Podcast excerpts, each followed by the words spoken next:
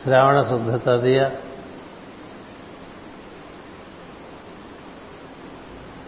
పరమ పవిత్రమూర్తి పూజ్యమూర్తి అయినటువంటి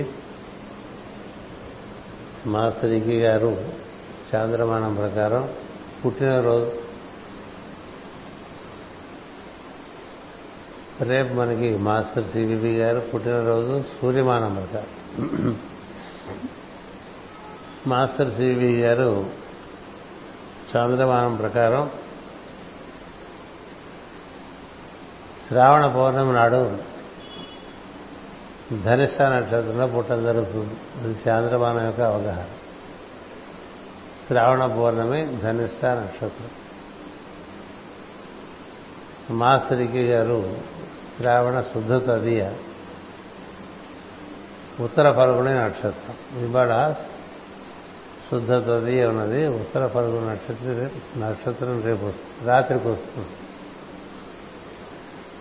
అలాగే మాస్టర్ ఎంఎన్ గారు మనకి కృష్ణాష్టమి నాడు కృత్తికా నక్షత్రంలో వారు జన్మించడం జరిగింది. కొంత మనం ఎవరు అనుసరిస్తున్నామో వారి యొక్క వివరాలు తెలుసుకునే ఆసక్తి ఉండాలి. వాటిని మనం ఎందుకు స్థిరపరుచుకో. ప్రతి నెల ఈ నక్షత్రంలో చంద్రుడు తిరుగుతూ ఉంటాడు. తిరుగుతున్నప్పుడు మనకి ఇది బాగా గుర్తు రావాలి. గుర్తుకు రాగానే మాస్టర్ అమ్మన్ గారి జన్మ నక్షత్రం ఉత్తర ఫల్గుణి నక్షత్రం రాగానే మాస్టరికి గారి జన్మ నక్షత్రం ధనిష్ట నక్షత్రం రాగానే మాస్టర్ సివిపి గారి జన్మ నక్షత్రం అని ఇలా మనకి రకరకాలుగా గురుపరమైనటువంటి దైవపరమైనటువంటి విషయాల్ని మన మనసులో బాగా నింపాలి. ఏం చేద్దంటే అందరూ మనకి మామూలుగా మనసు ఎప్పుడు కూడా పరి పరి విధాలు పోతూ ఉంటుంది. ఏవేవో ఆలోచనలు వచ్చేస్తుంటాయి. మన వద్దున మన ప్రయత్నంతో సంబంధం లేకుండా అలా railway master station master permission ఇవ్వకుండానే రైలు ప్లాట్ఫామ్ మీదకి వచ్చినట్టు అన్ని ప్లాట్ఫామ్ మీదకి వాటి ఇష్టం వచ్చినట్టు రైళ్లు వచ్చి వెళ్ళినట్టుగా మనలో భావాలు అట్లా వాటి ఇష్టం వచ్చినట్టు వచ్చి వెళ్ళిపోతూ బాధపడుతూ ఉంటాయి. ఏదైనప్పటికీ విషయపరమైనటువంటి ఆలోచనలు ఉంటాయి తప్ప దివ్యమైనటువంటి విషయములు మన యందు మనసునందు మనం కోరి తెచ్చుకుంటే తప్ప ఉండవు. దివ్య జీవనం అనేటువంటిది ఎప్పుడు వీలుపడుతుందంటే మనస్సునందు దివ్య భావములు బాగా నిండి ఉంటే దివ్య జీవనం. మనసు నిండా వేరే భావములు ఉంటే దివ్య జీవనం అవుతుంది. అందుచేత మనం పదే పదే పదే పదే రకరకాలుగా దైవాన్ని గురువుని గుర్తు తెచ్చుకునే మార్గాలను వెతుక్కుంటూ ఉండాలి. మనం ఎంత దివ్యత్వం కూర్చున్నటువంటి తపన చెందుతాము, అన్వేషణ చేస్తూ ఉంటాము, ఆర్ద్రత పొందుతూ ఉంటాము. తదనుగుణంగానే అది మనకి లభ్యం. అది పార్ట్ టైం నుంచి క్రమంగా ఫుల్ టైం అయింది. ముందేదైనా మనకి పార్ట్ టైంగానే మొదలవుతుంది. పార్ట్ టైం ఫుల్ టైం అయిపోవాలి. అప్పుడు మనకి క్రమంగా ఈ భావాలు ఎక్కువ రావటం మొదలుపెట్టారు. ప్రాపంచిక జీవనానికి సంబంధించిన భావములు అవసరం మేరకు వచ్చేట్లుగా మనకి వీలు పడుతుంది. మనం దేని ఎంత ఎక్కువ ఆసక్తి కలిగి ఉంటామో దాని భావములే మన ఏదో దొరుకుతూ ఉంటాయి. అందుచేత దైవం మీద ఆసక్తి పెంచుకోవడం వల్ల ప్రాపంచికమైనటువంటి భావాలు మన ఆక్రమించి మన బాగా మన ప్రజ్ఞను కుంగతీయవు. అది ప్రధానమైనటువంటి ప్రయోజనం. దివ్యమైన భావన మనలో బాగా తారసరిస్తూ ఉంటే దివ్యమైనటువంటి విషయం తెలుసుకోవడానికి గ్రంథపఠనం కానీ సజ్జన సాంగత్యం కానీ ఆ విధంగా మనం దైవీపరమైన విషయంలో కాలాన్ని ఎక్కువగా వినియోగించడం అనేటువంటిది కానీ జరగడానికి వీలు పడుతుంది. పూర్వకాలం బియ్యం ఏరుకుంటున్నప్పుడు కూడా ఏదో రామనామం చేసుకునేవారు. బియ్యం ఏరుకోవటం అనేటువంటిది చిరాకు పడకుండా వంట చేస్తున్నా దైవనామస్మరణ కదా. ఉదయం లేచి దగ్గర నుంచి మన యొక్క జీవన విధానంలో దైవాన్ని నింపుకోవడానికి ప్రయత్నం చేశాం. ఆ ప్రయత్నం క్రమంగా మనకి ఆధునికమైన విషయంలో వచ్చేసరికి తగ్గిపోతూ వస్తున్నాయి. అవి పెంచుకోవడానికి చేసే ప్రయత్నంలో భాగంగానే ఈ భాగవత పఠనము, పారాయణము, ప్రవచనము ఇలాంటివి నిర్వర్తించుకుంటూ ఉన్నాం. కానీ మనం ప్రతిసారి ఒకసారి మన గురించి రివ్యూ చేసుకోవాలి. అంటే మనం పరిశీలన చేసుకోవాలి, ఆత్మ పరిశీలన అంటాం కదా. మనలో ఈ భావాలు ఎంతగా ఉన్నాయి, ఇతర భావాలు ఎంతగా ఉన్నాయి, మనకి ఈ భావాలే అంటే ఈ భావాలంటే ప్రపంచ సంబంధమైన భావాలే ఎక్కువగా ఉంటూ దైవీ భావాలు తక్కువగా అప్పుడప్పుడు భయం వచ్చినప్పుడు లేదా పర్వదినం వచ్చినప్పుడు గుర్తొచ్చినాయి అనుకోండి. అది మనకి అవసరమైనప్పుడు ఆపద కాలంలో, ఆపద కాలం అంటే అన్నిటికన్నా మించిన ఆపద శరీరం మొదలైంది, అప్పుడు గుర్తురాదు. అందుకని మనం ఎప్పుడు అందులో ఉంటే ప్రత్యేకించి గుర్తు తెచ్చుకోవాల్సిన అవసరం ఉంటుంది. అందుచేత అనేక విధాలుగా భాగవతంలో మహర్షులు, దేవతలు బోధలు చేస్తూ వచ్చారు. ఎందుచేతంటే మానవుడికి మనసు ప్రధానంగా జీవిస్తాడు కాబట్టి ఆ మనస్సునందు మనకి ప్రజ్ఞకు ఉత్సాహం కలిగించేటువంటి భావం, కాసేపు ఉత్సాహం కలిగించి ఆ తర్వాత నిరుత్సాహం కలిగించేవి చాలా ఉంటాయి మారక ద్రవ్యాల దగ్గర నుంచి కదా. మాదక ద్రవ్యం చాలా ఉత్సాహంగా ఉంటుంది, దాని యొక్క ప్రభావం సేపు. ఆ తర్వాత అలాగే మనకి వినోదాలు, విహారాలు కాసేపు ఉత్సాహం, ఆ తర్వాత నిరసన. అది ఎప్పుడూ ఉత్సాహం కలిగించేటువంటి విషయం ఒకటి ఉన్నది కాబట్టి దాని మీద మనం ఎంత ఉండగలిగితే అంత మనకి మనలో ప్రశాంతత పెరుగుతుంది. మనలో క్రమంగా ఆనందం అనేటువంటిది ఆ పొలిమేరలోకి మనం వెళ్ళటం జరుగుతుంది. లేకపోతే ఆనందం అనేటువంటిది ఉన్నట్టుగాను లేనట్టుగాను. శరీర సౌఖ్యం ఒక రకమైన ఆనందం, ఇంద్రియ సౌఖ్యం ఒక రకమైన ఆనందం, మనసులకు సౌఖ్యం అనేటువంటిది చాలా ఎక్కువ శాశ్వతం. ఈ మనో సౌఖ్యము అది ఎప్పటికప్పుడు శాశ్వతమైన సౌఖ్యం దానికి కలగాలంటే అది బుద్ధి లోకంతో కొంత సంధానం చేసుకోవాలి. బుద్ధిలోకం అంటే దివ్యమైనటువంటి విషయములు, దివ్య పురుషులు వసించేటువంటి లోకంలో ఇంకా వారి కూర్చున్నటువంటి భావన, వారి గురించిన చింతన, వారిని కూర్చున్నటువంటి ఆలోచన చేసుకుంటున్నాం అనుకోండి. దానివల్ల ఏం జరుగుతుందంటే ఈ స్థానికమైన విషయాల నుంచి మనం బయటకు వెళ్ళాం. ఇప్పుడు మైత్రేయ మహర్షి ఏం చేస్తూ ఉంటారు? శ్రావస్తి గుహలో ఇది ఒక ఊహ. శరీరంలో ఉన్నారు, ఆయన దివ్య శరీరంలో ఉన్నారు, శ్రావస్తి గుహలో ఉన్నారు. అలాగే మరుగు దేవాపి మహర్షులు ఏం చేస్తూ ఉంటారు,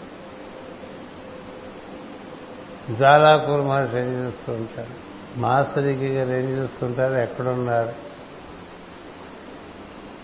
ఊహ కంటే కదా. మాస్టర్ సివివి గారు మీ ఊహని మీ సిద్ధాంతాలు చేయదు, మీ ఊహలో మీరు అలా రకరకాలుగా దివ్యత్వాన్ని చేరిన వారందరూ కూడా శాశ్వతంగా ఉంటారు. వారి కూర్చిన భావన మనం చేస్తుంటే వాళ్ళు మనకి ప్రతిస్పందన. ఏదో రోజు కాసేపు 24 గంటలో, 1 గంట పొద్దున, 1 గంట సాయంత్రం, మిగతా గంటలన్నీ వేరుగా నడుస్తాయి కాబట్టి ఇది తుడిచినట్టు అయిపోతుంది. మన ఊళ్ళో కనుక నేల తుడిస్తే వెంటనే మళ్ళీ బొగ్గు మసిపడ్డట్టు గంటలో పట్టేసి కదా, ఇలా మనసుకు మసి పట్టేసిన చాలా త్వరగా పట్టేస్తుంటుంది. అలా కాకుండా ఉండడానికి వీళ్ళంతా దీన్ని పెంచుకోవడానికి ప్రయత్నం చేయాలి. లేకపోతే కడుక్కోవటం మళ్ళీ మసి పూసుకోవటం మళ్ళీ కడుక్కోవటం మళ్ళీ మసి పూసుకోవటం, దాన్నే భాగవతంలో గజస్నానం అంట. గజస్నానం అంటే ఏనుగు ఊళ్ళంతా ఆ చెట్టుకు రుద్దుకుని ఈ చెట్టుకు రుద్దుకుని ఆ కొమ్మని తుంచి ఈ కొమ్మని తుంచి ఆ ఆకుల మీద దండెత్తి ఈ చెట్ల మీద దండెత్తి నేల మీద ఉండేటువంటి ఇసుక మీద వేసుకుని ఏవో చేస్తూ ఉంటుంది. చిరాకు వచ్చేస్తుంది, పక్కనే ఓ సరస్సు ఉంటే అందులోకి వెళ్ళి ఓసారి మునిగి మళ్ళీ బయటకు వస్తుంది, మళ్ళీ వచ్చి మళ్ళీ అదే పని చేస్తుంది. ఇది వెనకటి గుణం కదా, వెనకటి గుణం వేరే మారను కదా రాష్ట్ర, అది మళ్ళీ అలాగే పూలుతుంటుంది, మళ్ళీ చిరాకు వస్తుంది, మళ్ళీ వెళ్ళి స్నానం చేస్తుంది. గజస్నానంగా సాగకూడదు సాధన అని మొట్టమొదటిలోనే మనకు భాగవతంలో చెప్తారు. అందుచేత మనం ఈ వీరంతవరకు ఈ తరగతులు వీటిని వీరి యొక్క ఒక పీరియాడిసిటీ వారానికి ఒక్కసారి మరీ ఒక 2 వారాలు అనుకోండి మనకి లోపల ఎటు వెళ్ళిపోతుంది, నెలలకు ఒకసారి ఒకటి పూర్తిగా వెళ్తుంది. అంటే ఏదో రకంగా ధైర్యపరమైన సంబంధం కల్పించడానికి మనం కార్యక్రమాలు పెట్టుకున్నాం. దాని పరమ ఉద్దేశం ఒకటే, మనస్సును దివ్య లోకాలతో అనుసంధానం చేసి దివ్యమైన విషయంలో మనసుకు ఉన్న ఆసక్తిని పెంచాలి. గుర్తుపెట్టుకోండి, మనసుకు ఆసక్తి లేకపోతే ఏం చేయలేదు. ఈ మనసుకు ఆసక్తి కలగటం కూడా ఒక పరిణామంలో ఒక దశ. ఇవాల్వ్ అవుతుంటే దాని యందు ఆసక్తి కలగడం అనేది సహజం. ఎందుకంటే మనిషి దైవాంశ సంభూతులు అయి ఉండటం చేత దైవమే తానుగా ఉన్నాడు కనుక తను సహజంగా అది కాబట్టి ఎప్పుడో ఏదో జన్మలో రుచి కలుగుతుంది. కలిగిన రుచిని పెంచుకోవాలి. ఇప్పుడు రుచి లేకపోతే మీరు ఇలా ప్రతి వారం రారు కదా, కాబట్టి రుచి ఉన్నట్టు నిర్ధారణ అయిపోయినట్టే.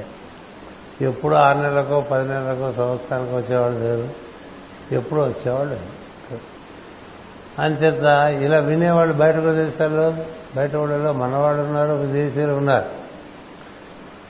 ఎందుకనంటే దీనివల్ల ఏమవుతుందంటే రుచి పెంచుకుంటూ ఉంటాం. మళ్ళీ రేపు కార్యక్రమం ఉంది, దేనిదైనా కార్యక్రమం ఏదైనా మనం చేస్తున్న పని వల్ల మన మనస్సు నుంచి బుద్ధికి ఒక వంతెన వేసుకోవాలండి.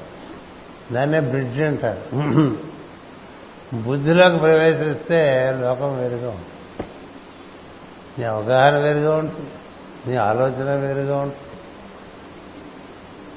నీకు లోకం కనబడే తీరు కూడా అందరికీ కనిపించినట్టుగా కనిపించదు, ఇంకో లోకమే కాదు. ఎందుకని ఇదే లోకంలో అన్ని లోకాలు ఉన్నాయి, చూచేవాడిని బట్టి లోకం. అందుచేత మనం ఆ విధంగా ముందుకు సాగి వెళ్తూ ఉండాలి. మాస్టర్ గారి చాంద్రమాన పరంగా ఉండేది పుట్టినరోజు మీకు ముఖ్య పరిచయం చేద్దామని ఒక 10 నిమిషాలు దాంతో పాటుగా కొన్ని అంశాలు తెలియపరచుకోవడం జరిగింది. ఇప్పుడు భాగవతంలో 4వ స్కంధంలో బ్రహ్మదేవుడు సనక సనందనాథులకు పరతత్వం గురించి దైవీతత్వం గురించి ఏ విధంగా వివరించాడో రుద్రుడు ప్రత్యేతులకు వివరిస్తున్నాడు. అది మన కథ ఇక్కడ 4వ స్కంధం వరకు. అంచేత రుద్రుడు ప్రత్యేతులకు చెప్తున్నటువంటిది బ్రహ్మదేవుడు సనకాది మునులకు ఏ విధంగా ఉపదేశం చేశాడనేటువంటిది చెప్తూ ఉన్నాడు అనేటువంటి విషయం చెప్పుకుంటూ అందులో 3-4 అంశాలు మనం ఇంతవరకు చెప్పుకున్నాం. ఈ రోజున నీ పద్మనాభుని మూర్తికి నమస్కారము అన్నాడు బ్రహ్మదేవుడు. మనం పద్మనాభమూర్తికి నమస్కారం అనే భావన చేసుకోమని సనక సనందనాథులు అప్పటికే సిద్ధులు. వాళ్ళకి తెలియదేం లేదు. వాళ్ళ నిమిత్త కారణంగా పెట్టుకుని లోకానికి చెప్తూ ఉంటారు. అందుచేత పద్మనాభమూర్తిని తలుచుకోవాల్సమా అని బ్రహ్మదేవుడు మనబోటి వాళ్ళందరికీ చెప్తున్నాడు. పద్మనాభమూర్తి అంటే నాభియందు పద్మం ధరించిన వాడని అర్థం ఉంటుంది. ఆయన నాభియందు పద్మం ధరిస్తే ఆ పద్మంలోంచి చతుర్ముఖ బ్రహ్మ వచ్చారు కదా. ఆ చతుర్ముఖ బ్రహ్మ నుండి సమస్త సృష్టి బయటకు వచ్చింది. ఎలా వచ్చింది? ఈ పద్మనాభుడు అంటే నారాయణ ఎవరైతే ఉన్నారో ఆయన శిరస్సునందు కలిగినటువంటి సంకల్పమే సరస్వతి. కలిగింది. ఎవరెవరికి ఎలాంటి సంకల్పాలు కలుగుతున్నాయో అలాంటి సరస్వతి ప్రవాహం వాళ్ళలో ఉన్నట్టు. సరస్వతి ప్రవాహం మనలో ఒక్కొక్కళ్ళలో ఒక్కొక్క రకంగా ఉంటుంది అది. కానీ సత్పురుషుల యందు మహాత్ముల యందు అది తెల్లటి కాంతిగా ప్రవహిస్తుంది. సరస్వతి సరస్వతి అమ్మవారు తెల్లటి రూపం అని చెప్పుకుంటూ ఉంటాం మనం. కానీ తెల్లటి రూపం మనకి బొడ్డు దగ్గర చేరేసరికి ఏ రూపం ధరిస్తే ఏ రంగు వచ్చేస్తుందో, మన ఊళ్ళో ఉండేటువంటి మున్సిపాలిటీ పంపుల్లోంచి వచ్చే నీళ్లు మనం తాగటానికి ఇవాళ భయపడే పరిస్థితికి వచ్చింది. ఎందుకని? పడ్డ నీళ్లు స్వచ్ఛమైన మన దగ్గరికి వచ్చేసరికి అవి వాటి స్వచ్ఛత కోల్పోయి కదా. పూర్వకాలం ఆకాశం నుంచి పడేటువంటి జలం స్వచ్ఛమని భావించేవారు. ఎప్పుడైతే మనకి పరిశ్రమలన్నీ వచ్చేసి ఈ వాతావరణం అంతా కాలుష్యం అయిపోయిందో అప్పుడు నదుల్లోకి వచ్చే నీరే ఇదివరకు అంత స్వచ్ఛంగా. అటుపైన నదికి తనదైన స్వభావం ఒకటి ఉంటుంది. ఏ ఏ ప్రాంతాల్లో ఎలాంటి భూమి మీద ఎలాంటి పర్వత శ్రేణుల్లోంచి అది బయటకు వస్తుంది దాన్ని బట్టి ఆ నీరు దానికి సంబంధించిన లక్షణాలన్నీ పోగేస్తుంది. అందుకని గంగకు ఉండే స్వభావం గంగకు ఉంటుంది, గోదావరికి ఉండే స్వభావం గోదావరికి ఉంటుంది, కృష్ణకుండే స్వభావం కృష్ణకుండ. అక్కడి నుంచి మన దగ్గరికి వచ్చేసరికి మన మున్సిపాలిటీ మన పైపులు అందులోంచి వచ్చేసరికి ఇంకొంచెం దాని యొక్క స్వచ్ఛత పోవచ్చు. అందుకని శుభ్రం చేసి తీసుకుంటున్నాం కదా. శుభ్రం చేసి ఆ నీళ్లు తీసుకునే విధానం నేర్చుకున్నాం. అలాగే మనలో తలపులు శిరస్సు నుంచి వస్తూ ఉంటాయి. శిరస్సు నుంచి అందరికీ బుర్రలోనే పుడతాయి కదా. బుద్ధులని బుర్రలోనే పుడతాయి, ఇంకెక్కడ పుడతాయి?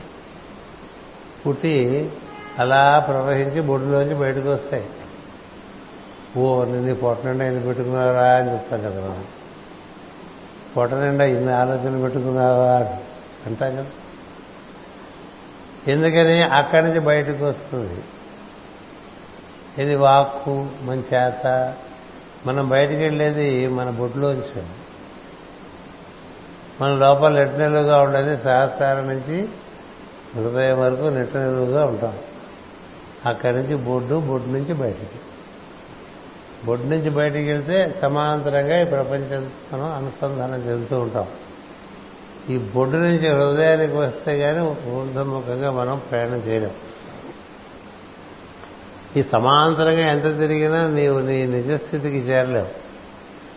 అందుకని ఈ ఆలోచనని వెనక మరుసుకో, లోపల హృదయంలో ఉండే స్పందన చూడు, అక్కడ స్థిరపరుచుకో ప్రజ్ఞ.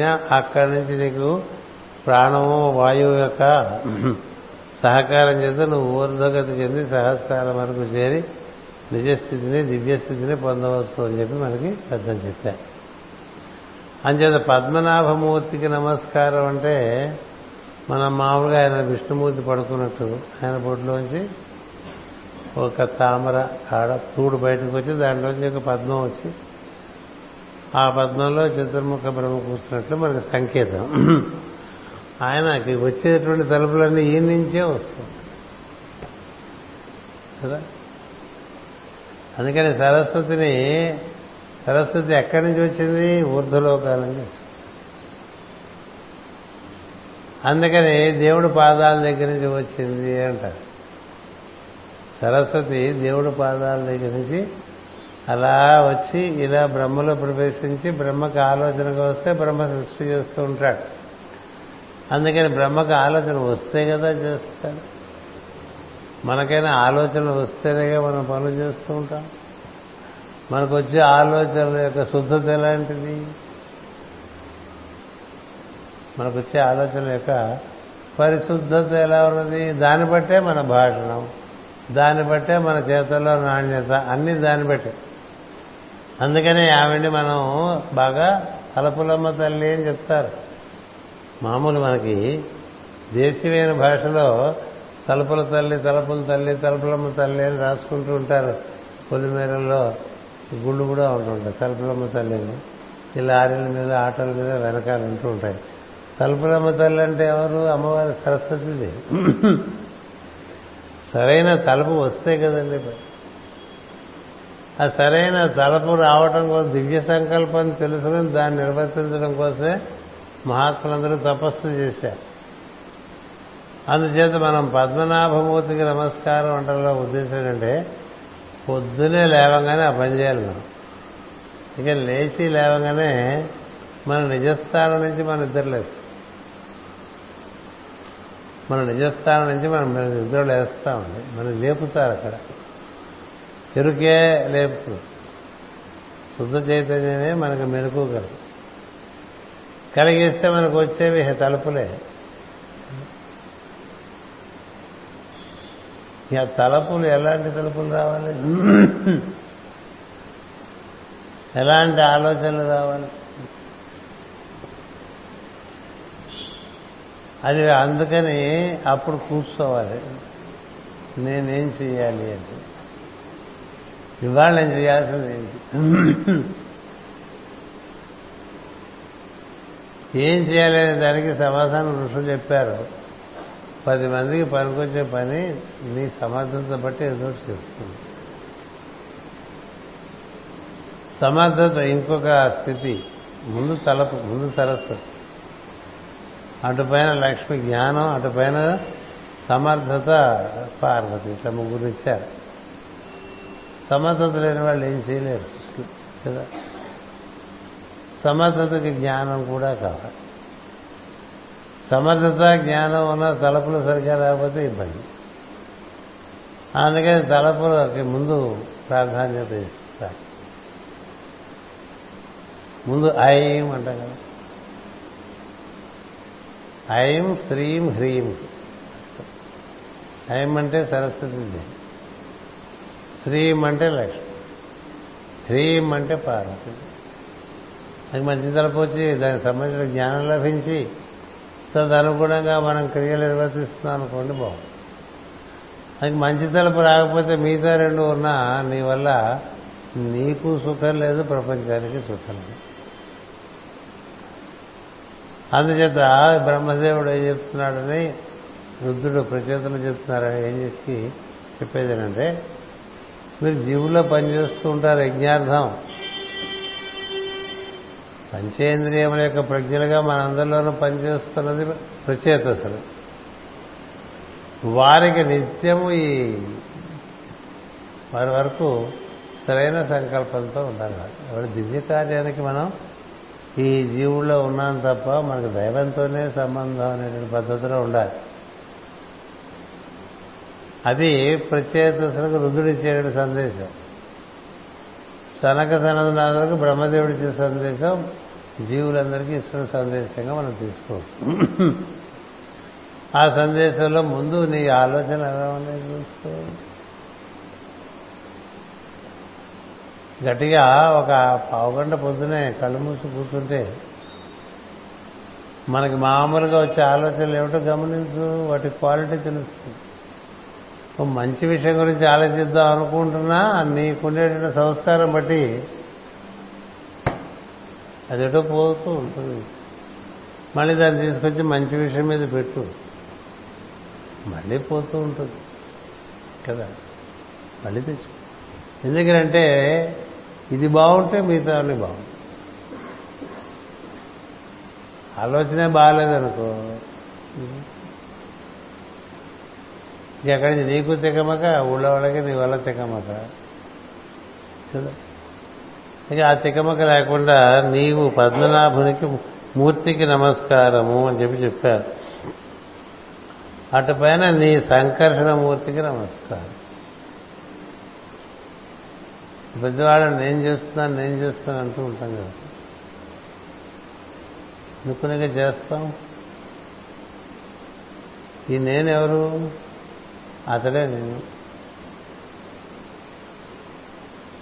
అతడే నేనుగా ఉన్నా. ఇక్కడ స్థానికంగా ఉన్నాను. అతడు మొత్తం అంతా వ్యాప్తి చెందిన్నాడు. నేను అతనికి ఇక్కడ ప్రతినిధిగా ఉన్నాను. ఇలా ఉంటే బలరాముడు కృష్ణుడితో కూడి ఉన్నట్టండి. సంకర్షణుడు అంటే బలరాముడు, సంకర్షణుడు అంటే దిగి వచ్చిన వాడు అని అర్థం. ఎందుకని సంకర్షణుడు అనే పేరు పెట్టారు బలరాముడికి? ఈ బలరాముడు దేవకి కడుపులోనే ముందు ప్రవేశిస్తాడు. కానీ ఇది ఆదిశేషు అవతారం, ఈయన అవసరం తర్వాత ఉంటుంది అన్న ఉద్దేశంతో రాముడికి లక్ష్మణుడు వచ్చినట్టుగా ఈయన పరిరక్షించుకోవాలి. కాబట్టి ఈయన గర్భధారణం దేవకి దేవదేవులు జరిగిన తర్వాత ఈయన్ని గర్భస్రావం చేసేసి ఈ పిల్లవాడిని తీసుకెళ్ళి రోహిణి కడుపులో పెంచుతారు. నందుని భార్య వసుదేవుడు భార్య. ఇప్పుడు మనం సరోగసి అంటూ ఉంటారు ఇంగ్లీష్లో. అంటే మనకు సంతానం కలిగిందనుకోండి, భార్య అంతంత మాత్రంగా ఉందనుకోండి ఆరోగ్యం, వాడు పెద్దగా గర్భం ధరించలేదనుకోండి, ఇది ఇంకో దాంట్లో మారుస్తారు. బాగా బలంగా ఉన్నటువంటి స్త్రీ, ధరించగలిగినటువంటి స్త్రీ గర్భంలోకి దీన్ని మార్చి అక్కడి నుంచి కని తెచ్చుకుంటే ఇప్పుడు ఆయనకి ఆ పుట్టినవాడికి తండ్రి ఒకడే, ఇద్దరు తల్లులు అవుతారు. అలాగా ఈ బలరాముడికి దేవకీదేవి తల్లి, ఆ రోహిణి తల్లి. అట్లా బలరాముడు వస్తాడు. సంకర్షణ అని చెప్పడానికి అర్థం ఏంటంటే దిగి వచ్చాడు. అక్కడ గర్భస్రావం అయిపోయిందని కంసుడు చెప్పేస్తాడు. అది అబార్షన్ అయిపోయింది కాబట్టి దాని ఇంకా వరి పడిపోక, దాని గురించి కంగారు పడాల్సిందే లేదు, అలదపడాల్సిందే లేదంటారు. కానీ ఈయన ఇక్కడ పెరుగుతాడు. అందుకని బలరాముడికి సంకర్షణ పేరు పెట్టారు. కానీ సృష్టిలో సంకర్షణ వ్యూహం అనేటువంటిది ఎప్పుడూ విరాట్ పురుషుడు ఏర్పడంగానే ఆయన ముందు 4 వ్యూహాలు తయారు చేసుకుంటాడు. అందులో సంకర్షణుడు అంటే నీవు నీ నుంచి దిగి వచ్చి బొడ్డులోంచి బయటకు వస్తే నువ్వు సంకర్షణుడు. ఎందుకని అప్పటి నుంచి నువ్వే చేస్తున్నట్టుగా నీకు అనిపిస్తుంది కదా, సహజంగా అనిపిస్తుంది. కానీ నువ్వు నేనే అని తెలిస్తే కదా ఒక రకంగా ఉంటుంది. నేనే నీవు అని గుర్తుని పనిచేస్తే వాడు సంరక్షింపబడతాడు. అది సంకర్షణతో. అతడే నేనని మర్చిపోతే అహంకరిస్తాడు. ఆ అపాయం ఎప్పుడూ ఉంది సంకర్షణ వ్యూహంలో. అతడే నేను అనేటువంటిది మనకి ఇక్కడ ఎప్పుడూ హృదయం చెప్తూ ఉంటుంది సోహం సోహం సోహం అని. అంటే అతడే నేను తెలుగులో దాని అర్థం. సహా అంటే అతడు, అహం అంటే నేను, అతడే నేను. ఇక్కడి నుంచి ఇక్కడ బొడ్లోకి వచ్చేసరికి మారిపోతాడు. చూడు మన కనుక ఒక పెన్సిల్ ఒక మంచి గాజు నీళ్ళు ఉండే గ్లాసులో పెట్టామనుకోండి, ఆ నీటి ఉపరితలం దగ్గర వంకర తిరిగినట్టుగా అయిపోతుంది. అలా నీకు డిస్టార్షన్ వచ్చే అవకాశం చాలా ఎక్కువ. అందుకని అది బాగా బలం చేసుకోవాలి. పొద్దున్నే సంకల్పం అయింది, ఇంకిప్పుడు నువ్వు నిర్వర్తిస్తావు. నిర్వర్తించేప్పుడు అతడే నేనని గుర్తుంటే అతడి బలం నీతో ఉంటుంది. అతడే నేను అనుకుంటే అతడి బలం నీతో ఉంటుంది. అతడే నేను అనుకోకపోతే నువ్వు చాలా బలహీనం అయిపోతావు, చాలా పరిమితులు అయిపోతావు. ఎంత అహంకారం అంటే అంత దెబ్బతింటూ ఉంటారు. అంటే దాని కథలే మనకి హిరణ్యకశిపుడు, రావణాసురుడు వీళ్ళందరినీ చెప్పారు. లక్ష్మణుడు ఎప్పుడు రాముడితో ఉండాలి మనం అన్నట్టు చిన్నప్పుడు నిర్ణయం. ఆయనకు అర్థమైపోయింది ఆయన జాతకం మొదట్లో. మనం ఈయనతో ఉంటేనే మనకి సేఫ్, ప్రపంచానికి సేఫ్. లక్ష్మణుడికి రాముడితో ఉంటేనే నాకు క్షేమం, ప్రపంచానికి క్షేమం. రాముడితో లేని లక్ష్మణుడు చాలా ఇబ్బంది పెట్టేస్తాడు. ఎందుకని ఆ ఉగ్రత్వం అహంకారం నుంచి వస్తుంది. ఆదిశేషు నారాయణ దగ్గర కాబట్టి అలా ఉంది కదా, సర్పం కదా, దివ్య సర్పం. పైగా 1000 తలల పాము 1000 తలలు కదా. ఆ 1000 తలల పాము ఎవరికి లొంగుందండి? నారాయణకు లొంగుంది కదా. అలాగా ఎప్పుడు ఈ సంకర్షణుడు అనేటువంటి నేననే తత్వము మనం ప్రపంచంలోకి దిగేప్పుడు అతడితో కూడి దిగాలి.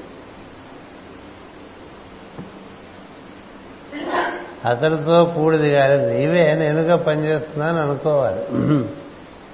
అది భక్తి అండి, నిజమైన భక్తి అది. అతడే నేనుగా పనిచేస్తున్నాను, మనదేం లేదు, అతనిదే అంతా అని. ఎందుకని శరీరం అతను ఇచ్చాడు, ఇచ్ఛ అతందే, జ్ఞానము అతందే, క్రియ అతందే, ఇంద్రియములు అతనివే, మనస్సు కూడా అతందే, అన్నీ అతనివే అయినప్పుడు అతనిదే కదా ఇదంతా. మనం ఊరికే మనం వండించాడు కదా అని ఉండేటువంటి వాడు భక్తుడు, ఎంత మంది కదా అనుకునేటువంటి వాడు దైవం. In his name we live కదా అంటూ ఉంటాం. అంటానికి ఏంటంటే బోల్డ్ అంటాం మనం, in his name we live కదా. అంటే అతని పేరున మనం బతుకుతున్నాం. ఆయన చెప్తాడు నేనే నువ్వు, నువ్వే నేను. మన పాటలు కూడా ఉన్నాయి, నీవు లేని నేను లేని లేను. అంచేత అతడు లేని మనం లేవు. ఎందుకంటే అల లేని సముద్రం లేని అల లేదు. అంచేత అది గుర్తుందనుకోండి, సంకర్షణమూర్తికి నమస్కారం అంటంలో మనం క్షేమంగా ఉంటాం. ముందు పద్మనాభమూర్తికి నమస్కారం. ఎందుకని సంకల్పం పద్మనాభం నుంచి ఏ విధంగా బయటకు వచ్చిందో, పద్మనాభం అంటే బొడ్డులోంచి పద్మం వచ్చింది కాబట్టి పద్మనాభం అన్నారు. బొడ్డు కూడా పద్మలాగా ఉండదు, దానికి ఇలా విసుగు ఉంటుంది. అందుకే మనకి ఆలోచన దిగి వచ్చినప్పుడు, దిగిరాటం కూడా 4 స్థితుల్లో దిగి వచ్చిన చాలాసార్లు చెప్తూ ఉంటాం. మొట్టమొదట పర, తర్వాత పశ్యంతి, మధ్యమ, వైఖరి. ఈ దిగి వచ్చిన తర్వాత ఇది బయటికి వెళ్ళేప్పుడు సంకర్షణుడు అవుతాడు. అందుకని సంకర్షణ మూర్తికి నమస్కారం అని చెప్తాం. ఇది మనం రోజు పొద్దునే మంచం మించి దిగకుండా చేసుకునే కార్యక్రమం. అంటే ఇలా లేస్తాం కదా, ఫ్రమ్ హారిజాంటల్ టు వెర్టికల్. లేచి కూర్చుంటాంగా, లేచి లేవంగానే పరిగెత్తాం కదా. ఓ క్షణం కూర్చుని వాడే నేనుగా లేచాను, వాడి పనికే లేచాను అనుకుంటాడు దైవభక్తుడు. తెలియదు వీడికంటూ పని ఏముందనుకోడు, అంతా వాడి పని. తనకు అప్పచెప్పబడిన కుటుంబం కూడా వాడి కుటుంబంగానే భావం చేస్తాడు దైవభక్తుడు. నువ్వు అప్పచెప్పావు, వీళ్ళకి ఏం చేయాలో అది చేస్తాను. మనకేమైనా పని ఇచ్చారనుకోండి, భగవంతుడు ఇచ్చాడు ఈ పని అని చేసుకోవాలి. మనం మన పని అనుకోకూడదు, మన కుటుంబం అనుకోకూడదు. అందులో మనకి ఏదైనా వస్తే అది మంది అనుకోకూడదు, ఆయనదే. మనం ధర్మకర్తగా ఉన్నాం.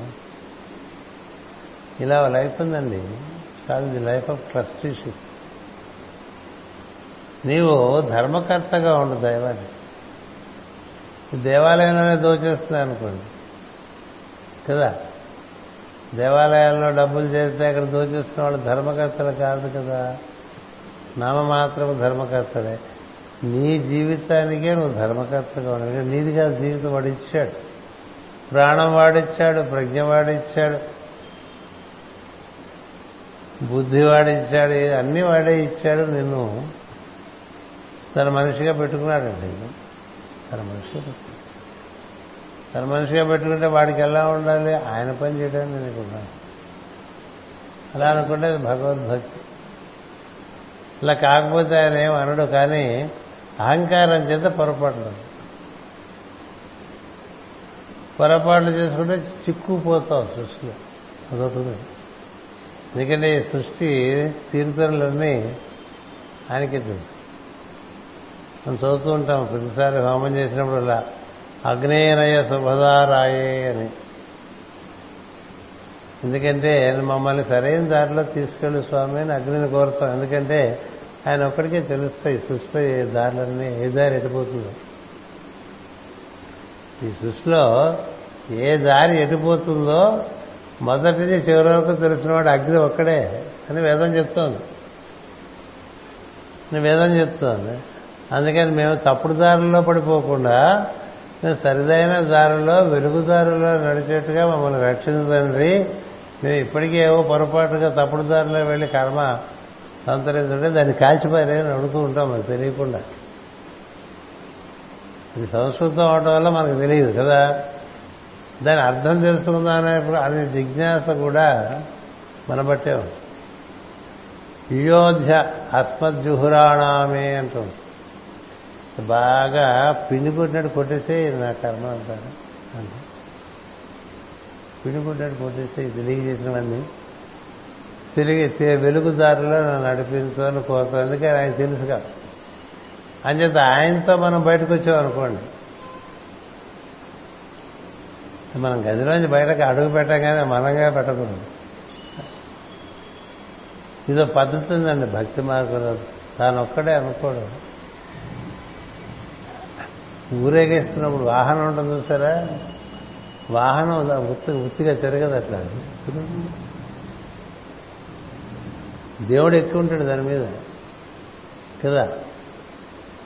శివుడు ఎక్కితేనే అది నంది, లేకపోతే ఎద్దే కదా. అలాగే విష్ణువు ఎక్కితేనే అది గరుత్మంతుడు, లేకపోతే గరుడ పక్షి, అది అక్కుపక్షి కదా. అందుకని దైవం వెలుపు సోకిన వృత్తి తిరుగుతుండు అని భాగవతంలో భాగవతమూర్తికి నిర్వచనం ఇచ్చారు. ముందు ముందు ఎక్కడో వస్తుంది, చిన్నప్పుడు ఎప్పుడో చదువుకున్నాం. వేల్పు సోకిన వృత్తి అంటే ఏంటి? నిన్ను దైవం ఆవరించి ఉన్నాడు, నువ్వు దివ్య కార్యాలకి తిరుగుతున్నావు. నువ్వు చేసేటువంటి కార్యక్రమాలన్నింటిలోనూ నీతో పాటు దైవం ఉన్నాడో గుర్తు. అప్పుడు అలసత్వం ఉండదు, అశ్రద్ధ ఉండదు. అశ్రద్ధ, అలసత్వం, తలాయించడం ఉండదు. ఎందుకంటే నీతో ఉన్నాడు ఆయన. ఉన్నాడన్న భావన వల్ల నీ నుంచి చక్కగా జరిగిపోతుంది. అందుకని బ్రహ్మదేవుడు ఉపదేశం చూడండి ఎంత గొప్పగా ఉంది. ఆయన సృష్టి అట్లా చేసుకొచ్చాడు బాబు. ఎందుకని ఆయనకి మొదట్లోనే అనుభవం అయిపోయింది. తనే చేస్తాను అనుకుని మొదలుపెట్టేసరికి ఏమిటోటో వచ్చేసినాయి బయట. ఇంత సృష్టి మనం కదా చేసేది అనుకోగానే చాలా బయటకు వచ్చేసింది. ఆయన భయం వేసింది ఆయనకే కదా. అహంకారంతో అజ్ఞానం చీకట్లా వచ్చేసింది. అక్కడి నుంచి ఏం చేయాలో దిక్కుతోచలేదు. మనకి చేతకానప్పుడే కోపం వస్తుంది. ఏదైనా పని చేతకాకపోతే కోపం వస్తుంది. అసమర్థత వల్ల కోపం. చిన్నప్పుడు అసమర్థుడి కోపం అనేటువంటి ఒక పుస్తకం ఉండేది. నా అంటే నువ్వెంత అసమర్థుడైతే నీలో అంత కోపం. అందుకని చేతకాక కోపం. కోపం వచ్చేసరికి నల్లగా అయిపోయాడు. ఆ తర్వాత శోకం వచ్చేసింది. అందుకని శోకము, మోహము, అహంకారము, అజ్ఞానం ఇలాంటివన్నీ చుట్టేసినాయి. జన్మ వేస్ట్ అనుకున్నాడు. శరీరం వదిలేసి మళ్ళీ శరీరం దాల్చాట. ఈ శరీరం నుంచి పని చేయలేమని పొరపాటు చేసిన శరీరం నుంచి ఏం పని చేస్తాం? ఇది కాల్చేసి మళ్ళీ మొదలుపెడదాం. మళ్ళీ ఇంకో శరీరం పుచ్చుకున్నట్ట. పుచ్చుకున్నప్పుడు ఆయన గుర్తు వచ్చింది మనం కాదు, ఆయన మన నుంచి చేయిస్తూ ఉంటాడు. ఆయన చేత మనం ఆయనతో కూడి చేద్దామని. అందుకని పద్మనాభునికి నమస్కారము, సంకర్షణమూర్తికి నమస్కారము అనేటువంటివి రెండు విషయాలు. అటుపైన ప్రద్యుమ్నుడే శాంత స్వరూపుడు. ఇన్ని విధములుగా ఉండి శాంత స్వరూపుడుగా ఉన్న నీకు నమస్కారం. మన చుట్టూ ఉండేవాడు అందరి రూపాలను ఆయనే ఉన్నాడు అనేటువంటి భావన భక్తుడికి ఉండాలి. వాడి తంటాలు వాడు పడుతున్నాడు. మన వరకు వాళ్ళలో ఉండేటువంటి దైవంతోనే అనుబంధం అనేటువంటిది భక్తి మార్గం, భాగవత మార్గం. అలా చూస్తే ఉందంటే ఎంత కంగాళీ మనుషులు కూడా ఆయన వరకు ఇక్కడ ప్రశాంతంగానే ఉన్నాడండి. కంగాళీ ఆయనకు అంటారు, ఉంటాడు అన్నిట్లోనే ఉన్నాడు కదా చెప్తాం, క్షేమలో బ్రహ్మలో ఉంటాడు. అంచేత అన్నిట్లో ఉండే అని మనం ఏమైందండి బయటకు వచ్చాం కదా సంకర్షణగా, ఈ బయట ఉండేవాడు అన్నిట్లో కూడా వాడిని చూడటం ఎలా చూడాలి? He is the centre of peace in ours. ఓ చెట్లో అయినా, ఓ పుట్టలో అయినా, ఓ జంతువులో అయినా, ఓ మనుషులో అయినా చూస్తే నీకు ప్రశాంతత ఉంటుంది. అయితే మనకి ప్రశాంతత మాటి మాటికి పోతుంది. బయట వాడిని శాంత స్వరూపుడుగా దర్శనం చేస్తే నీకు శాంతం. మనం చిరాకు పడిపోతుందా అనుకోండి, వాడిని వీళ్ళలో ఈయన ప్రద్యుమ్న వ్యూహం ఉంటారు. ఇదే భరతుడు కూడా, భరతుడు మహాశాంత స్వభావం. భరతుడన్నా, మనలో బుద్ధి అన్నా, లేక ప్రద్యుమ్నుడన్నా, కృష్ణుడు కుమారుడుగా వస్తాడు ప్రద్యుమ్నుడు. ఆయన మహాశాంతమూర్తి, ఆయన వల్ల ఏ కాంప్లికేషన్స్ లేవు. ప్రద్యుమ్నుడు ఆయనే శరత్ కుమార్, ఆయన శరత్ కుమార్. అందుచేత శాంతమూర్తిగా దర్శనం. సిద్ధాంతాన్ని మనం బట్ట చాలా బాగుంది కదా, హాయిగా ఉంది కదా, లోపలి జీవుడు సంతోషపడుతుంటాడు. శాంతమైన ఒక వస్తువు చూసినా, ఒక ప్రదేశం చూసినా, ఒక చెట్టు చూసినా, పూల చెట్టు చూసినా, పళ్ళ చెట్టు చూసినా, కొన్ని చోట్ల మనకు తెలియకుండానే చాలా ప్రశాంతంగా ఉందని చెప్తాను. ఇక్కడ చెప్పే సత్యం ఏంటంటే అన్నిటి యందు శాంతంగా నేను ఉన్నాను, నువ్వు చూడండి. దీనివల్ల మనకి సైకలాజికల్గా జరిగే ఒక ఉపకారం ఏంటంటే మనలో శాంతి చెడదు. లేకపోతే మనలో శాంతి చెడిపోతుంది. ప్రతివాడు కిలికిలిప్పుడల్లా మనకి శాంతి చెడిపోయింది అనుకోండి, ఎదుటివాడు ఎలా ఉన్నా నువ్వు శాంతంగా ఉండొచ్చు. అందుకని శాంత స్వరూపుడుగా ఉన్న నీకు నమస్కారం. ఇది బయట రాగానే కనిపించే ప్రపంచంలో అన్నిటినీ ఆ విధంగా చూడమన్నారండి. లోకములను మేలుకొలుపు నీకు నమస్కారము.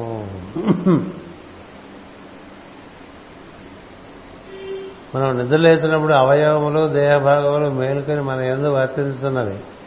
అట్లే సృష్టి ఆరంభమున లోకములన్నీ మేలుకొని వర్తించు. మనం లేచిన తర్వాత కదా మన అంగాలన్నీ మనకి, మన ఎవరు లేపారు? అదే చాలా ముఖ్యమైన విషయం. బుద్ధిలో లేచిపోతే లేస్తాం, ఇంకా టైం చూసుకుంటాము, లేటా అర్లీయా, టైంకే లేచాము, ఇలా వెళ్ళిపోతుంది తప్ప మనసు ఎవరు లేపారు? ఎవరో లేపబట్టి కదా లేచేవారు, ఎవరో లేపబట్టి. వాళ్ళు లేపకపోతే నువ్వు లేవలే కదా. అందుకని ఎవరు నీలో లేపారో వాడే అందరిలోనూ లేస్తాడు. నువ్వు మీ ఇంట్లో లేచి ఎట్లా వచ్చావో అలాగే వాళ్ళు వాళ్ళ ఇంట్లో లేచి వాళ్ళు అలాగే వస్తారు కదా. అందరూ విధులకు వచ్చేస్తారు ఒక ధామం వేసారు. 9 గంటల నుంచి రోడ్లన్నీ బిజీగా ఉంటాయి కదా. అలాగే పడుకొని ఒక్కొక్కరైనా లేపేది అదే. ఏ కుక్క ఎప్పుడు లేస్తుందో, ఎప్పుడు పడుకుంటుందో మీరు చెప్పలే కదా. ప్రాణులకి నిద్ర కల్పించేది శుద్ధ చైతన్యమే, మేల్కొల్పేది శుద్ధ చైతన్యమే, అది నువ్వే అని. ఇది మనం వెరవేయడానికి ఏం లేదు, మన నిద్ర మనంతా లేచాం. ఒక్కోసారి చాలా ఇంపార్టెంట్ అకేషన్స్లో మెలకు రాకుండా, ఇది ఇవాళ మెలకు రాలేదు, రోజు కదా, రోజు మెలకు వస్తుందండి. బాగా అవసరం రోజు మెలకు రాదు, అదేంటి అంచేత మమ్మల్ని మేలుకొల్పేది కూడా నువ్వే. ఇట్లా నీకు మాటలు లేచిపోతున్న దగ్గర నుంచి ఇలా దైవాన్ని దర్శించగలిగే మార్గం ఉంటే అవన్నీ వదిలేసి మనం గూడు పెట్టుకుని ఆ గూడులో వదిలే పెట్టుకుని గొడుగుతూ ఉంటే వచ్చేస్తుంది కదా. నువ్వు చాలా హడావుడు పడిపోయే గూడు దగ్గర చేరుతాం కదా. నువ్వు గూడు దగ్గర చేరే లోపల నీలో ఇదంతా నడిపించింది వాడే కదా.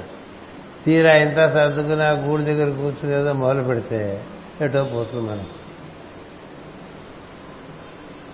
స్తోత్రం నీకు అప్పచెప్పేసి నీ కంఠానికి నీ పెదవులకి చేసుకుంటూ ఉంటారు. నువ్వు చేసుకుంటూ ఉంటారా అది వెళ్ళిపోతుంది మనస్సు.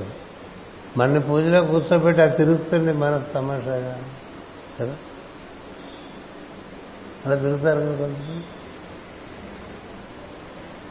పూజలో కూర్చున్న తర్వాత ఇంట్లో మనిషి అటు లేచి వెళ్ళిపోయి తిరుగుతుంది. నువ్వేం చేయలేవు, ఎందుకంటే నువ్వు లేవాలి పూజలో.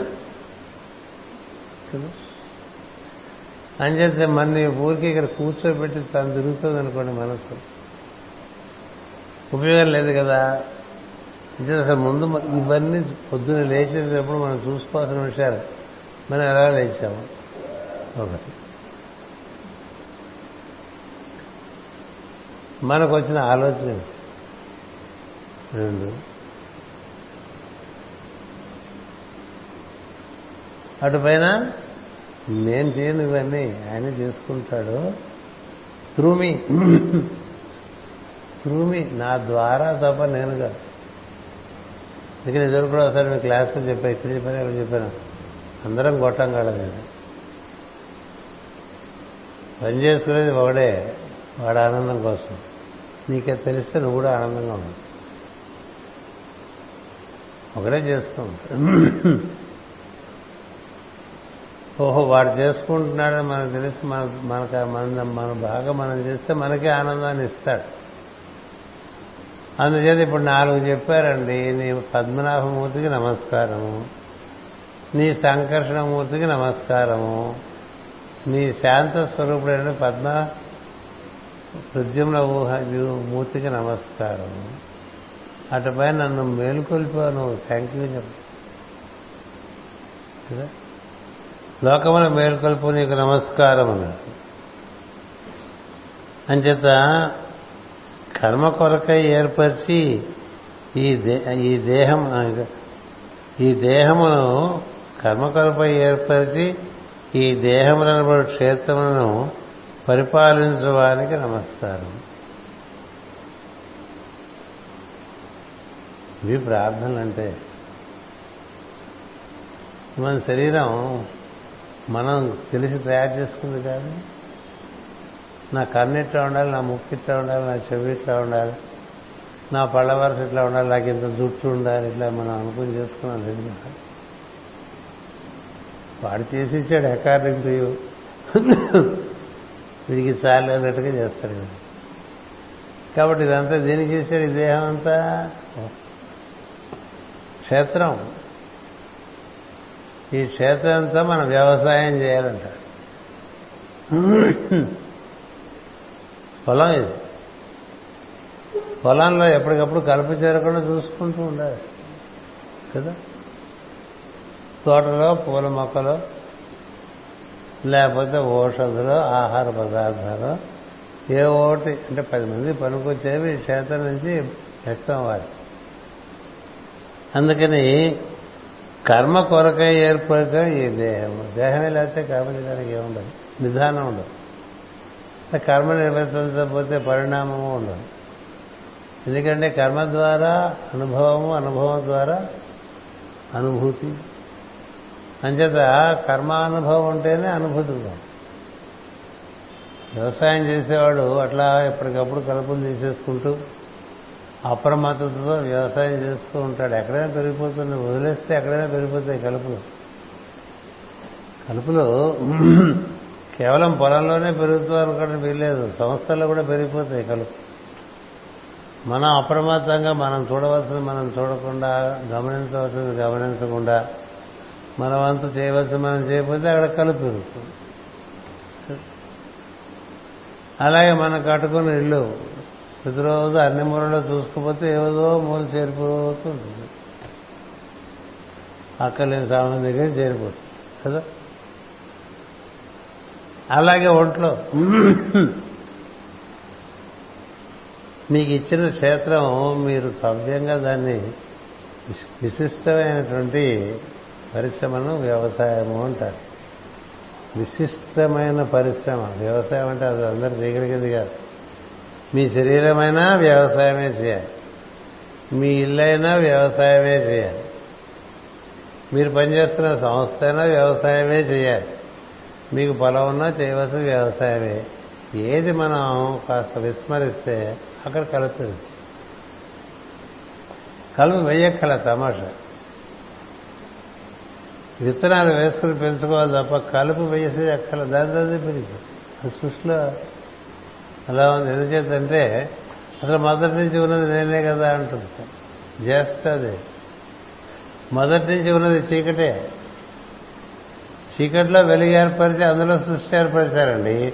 మీరు వెలుగు చూసుకోకపోతే ఆరిపోతూ ఉంటుంది కదా. పూజ చేస్తుంటాం, ఆ దీపం ఆరిపోతుందేమో చూసుకోవాలిగా. అందుకని ప్రత్యేకంగా మనిషిని పెడతాను, దీపాలు చూసుకుంటూ ఉన్నాను. ఆ చూసుకుని ఆయన అటు ఇటు తిరుగుతుంటే మనమే తీసి అది ఆయన పిలిపించి చేయిస్తూ ఉంటాం. ఎందుకని దీపం ఆరిపోవడం అంటే నీకు నువ్వు మత్తులుగా ఉన్నావు, అప్రమత్తమే లేదు. అలాగే శరీరంలో ఎంత కలుపైనా చేరిపోతూ ఉంటుంది, సరిగ్గా నిగలుతుంటాం. బుర్రలో చేరుతుంది, ఇంద్రియాల్లో చేరుతుంది, అక్కడి శరీరంలో దిగుతూ వస్తుంది. కలిపే ఎక్కువైపోతుంది, అందుకని అనారోగ్యం ఎక్కువ, ఆరోగ్యం తక్కువైపోతుంది. మనస్సులో కలుపు. అందుకని ఈ క్షేత్రాన్ని, ఇది నిలిచిన క్షేత్రం. ఎవరన్నా పెద్దవాడు మనకి ఏదైనా ఇస్తే దాన్ని చాలా జాగ్రత్తగా చూసుకోవాలి. పెద్దవాళ్ళు మనకి ఏదైనా అప్పచెప్తే దాన్ని చాలా జాగ్రత్తగా చూసుకోవాలి. మన గురువుగారు మనకి ఏదైనా ఒకటి ఇచ్చారనుకోండి, అది నువ్వు పోయినా పర్వాలేదు, అది పోకూడదు.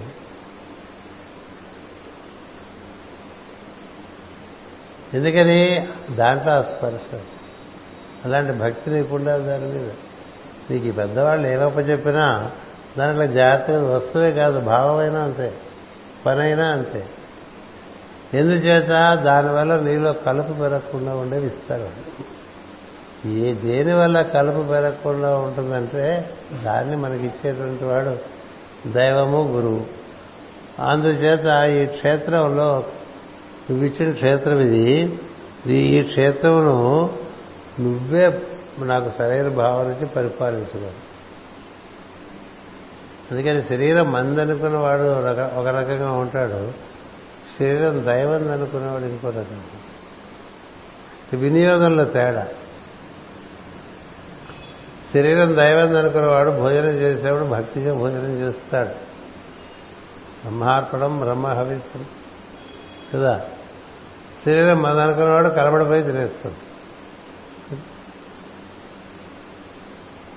ఈ లోపల నేను వైశ్వానరుడు అనేటువంటి అగ్నిగా ఉండి నేనే సమస్తం పచనం చేసి నీకు 4 విధాల బలాన్ని ఇస్తానని చెప్పాడు భగవద్గీతలో. అహం వైశ్వానరో భూత్వా శ్లోకాలందరికీ వస్తున్నాయి, మాటిమాటి చదువుకున్నప్పుడు. మీ దేహంలో ప్రాణాన్ని ఆశ్రయించి నేను ఉంటాను. ప్రాణినాం దేహమాశ్రిత ప్రాణాపాన సమాయుక్త పచామ్యన్నం చెందుకుంటా. 7 రకాలుగానే నీ బుద్ధికి బలవిచ్చేట్టుగా ఆహారం, నీ మనసుకు బలవిచ్చేట్టుగా ఆహారం, నీ ఇంద్రియాలకు బలవిచ్చేట్టుగా ఆహారం, నీ శరీరానికి బలవిచ్చేట్టుగా ఆహారం. 4 రకాల ఆహారాలు నువ్వు తీసుకునేట్టుగా నేను చూస్తానని చెప్పాను. మాకు ఇష్టమైన తింటాం కాదు, అలా ఏర్పాటు చేశారు ఆహార విధానం కూడా. విష్ణు సహస్రనామ, విష్ణు పురాణంలో అసలు భోజనం ఎట్లా చేయాలో ఇచ్చారు. మనం అలా చేయనే చేయము. ముందు స్వీట్ తినమంటారు, ముందు స్వీట్ తిను, తర్వాత ద్రావకంతో కూడిన పదార్థం తినంటే సెమీ లిక్విడ్ అనమాట. ముందు సాంబార్ది ముందు పిట్టం కట్టేట్టుగా పసగడం తినమని చెప్పరు. అసలు ముందు ఆహారం తీసుకోవడానికి ఒక గంట ముందు మంచినీళ్ళు తాగమంటారు. తాగితే లోపల ఉండే యాసిడ్స్ అన్నీ కూడా ఆ నీళ్ళ వల్ల ఆకలితో పాటు యాసిడ్స్ అయిపోతుంది.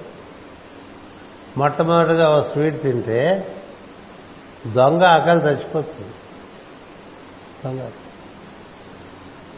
అందుకని ముందే తింటే మన అన్నం తినలేమని తర్వాత స్వీట్ కాదు.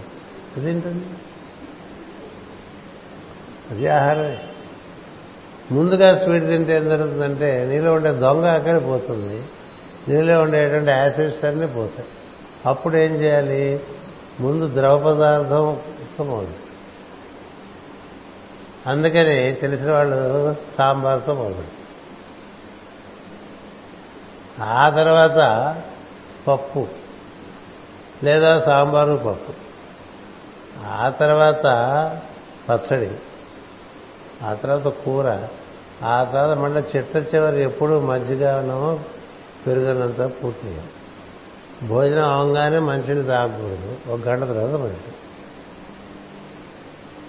ఇలాంటివి ఉన్నాయండి. అవన్నీ పుస్తకం ఉండేది నా దగ్గర, అది ఎక్కడ కనబట్టలేదు, ఇక్కడ లేదు అక్కడ లేదు. విష్ణుపురాణం విష్ణుపురాణం అంటే మైత్రేయ మహర్షికి 50 సంవత్సరాల పాటు పరాశరుడు ఇచ్చినటువంటి జ్ఞానం. దాని వివరణమే ఈ 17 పురాణాలు. విష్ణుపురాణం ఏమిటో తెలియపోతే ఎందుకు మనం భారతీయులు? ప్రధానమైన గ్రంథం విష్ణుపురాణం.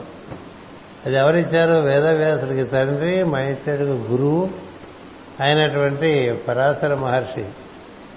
ఆయనకి ఎవరు గురువు గారంటే వశిష్ఠుడే గురువు, శక్తి కుమారుడు. కానీ తాతగారి దగ్గర నేర్చుకున్నాడు విద్య పరాశరుడు. వశిష్ఠుడు, శక్తి, పరాశరుడు, వేదవ్యాసుడు, మైత్రేయుడు. వేదవ్యాసు మైత్రేయులు వారిద్దరిలో వేదవ్యాసేమో మానసపుత్రుడు, పరాశరుడు చాలా ఇష్టం, ఆత్మపుత్రుడు అంటారు సార్. సరే, వేదవ్యాసుడు తన పుత్రుడు, వాళ్ళిద్దరికీ ఇచ్చాడు. అంచేత విష్ణు పురాణం ముందు డిక్టేషన్ మైత్రేయుడికి ఇచ్చి దీనికి డీటెయిల్స్ అంతా నువ్వు రాయరాని వేదవ్యాసుడికి అప్పచెప్పాడు కొడుకు. అందు దాంతో 17 పురాణాలు పుట్టించుకొచ్చాడు. అది అలా ఉండగా ఈ విష్ణు పురాణం మనం చెప్పేటువంటి శ్రావస్తి గుహల్లో అక్కడే మైత్రేయుడికి బోధ చేస్తే ఆయన రాశాడు, లేఖనం చేశాడు. డిక్టేషన్ తీసుకోవడం అనేది అది చాలా అదృష్టం ఉండదు. గణపతి డిక్టేషన్ తీసుకున్నాం కదా వేదవ్యాసుడు. పరాశరుడు చెప్తుంటే మైత్రేయుడు 50 సంవత్సరాలండి ఒకే చోట కూర్చున్నారు. వాళ్ళు కూర్చుని రాసిన చోట రావి చెట్టు పెరిగింది సార్. ఆ రావి చెట్టు ఇప్పటికీ ఉందని మాస్టర్ గారు రాశారు. అంత గొప్ప విషయం.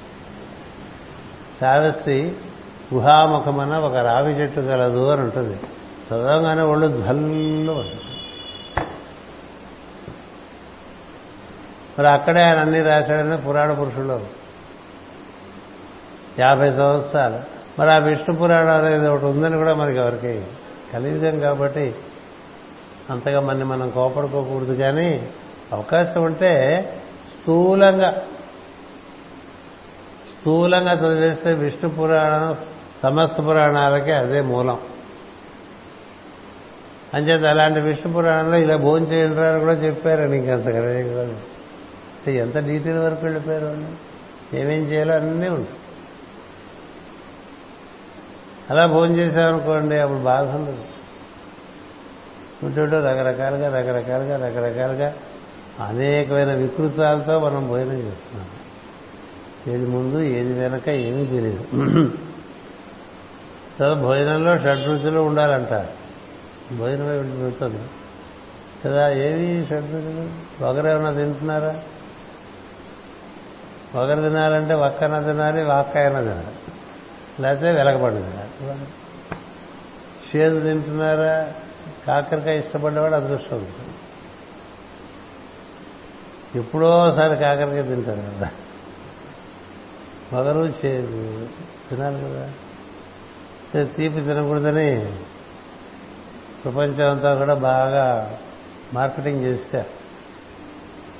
అందుకని తీపి తినకుండా తినకుండా ఏదో నాలా బాధపడుతుంది. ఉప్పు అంటే ఈ ఉప్పు కాదు, సముద్రం ఉప్పు ఉప్పే కాదు, దానిలో 80 రకాల విషయాలు ఉన్నాయి. సముద్రం నుంచి వచ్చే ఉప్పు ఉప్పు కాదు, అదంతా విషపూరిత. కనుక సముద్రంలో చాలా విషం ఎందుకంటే రకరకాల విషయాలు అక్కడ చేరిపోతూ ఉంటాయి. సముద్రంలో తాగలేదు కదా నీరు, తాగలరా? సముద్రాన్ని తాగలేదు. అందులోంచి తయారు చేసిన ఉప్పు ఉప్పే కాదు. 7 ఉప్పు అంటే పర్వత శ్రేణుల్లో ఏర్పడుతుంది. రాతి ఉప్పు అని, రాతి ఉప్పే ఉప్పు. ఆ ఉప్పు తింటే జబ్బులు రావు, ఈ ఉప్పు తింటే బీపీ వస్తుంది, ఈ ఉప్పు తింటే చాలా వస్తుంది, రక్తం మరణం అవుతుంది. మనం తెలియాలి కదా. ఇవాళ సాయంధావడం అని ఇద్దరు కూడా మనకి ఉప్పు బండ్లు, రాతి ఉప్పు బండ్లు ఉండేది లేవు కదా. ఉప్పు సరిగ్గా లేదు మనకి. పంచదార కాదు చక్కెర వేరు, పంచదార వేరు. పంచదార మనం తెల్లగా తినేదంతా కూడా అది దాని నిండా ఆవు ఎముకల పొడి కూడా ఉండటం వల్ల తెల్లగా ఉంటుంది. పొగరు తినము, చేదు తినము. ఏంటంటే 6 చక్రాలకి 6 రుచులు అవసరం అని చెప్తారు. ఏది ఇది మానే అది మానే అనేది కరెక్ట్ కాదు. వైద్యం తెలియకలా చెప్తారు. ఆయుర్వేదంలో ఏవి మానేయమని చెప్పారు.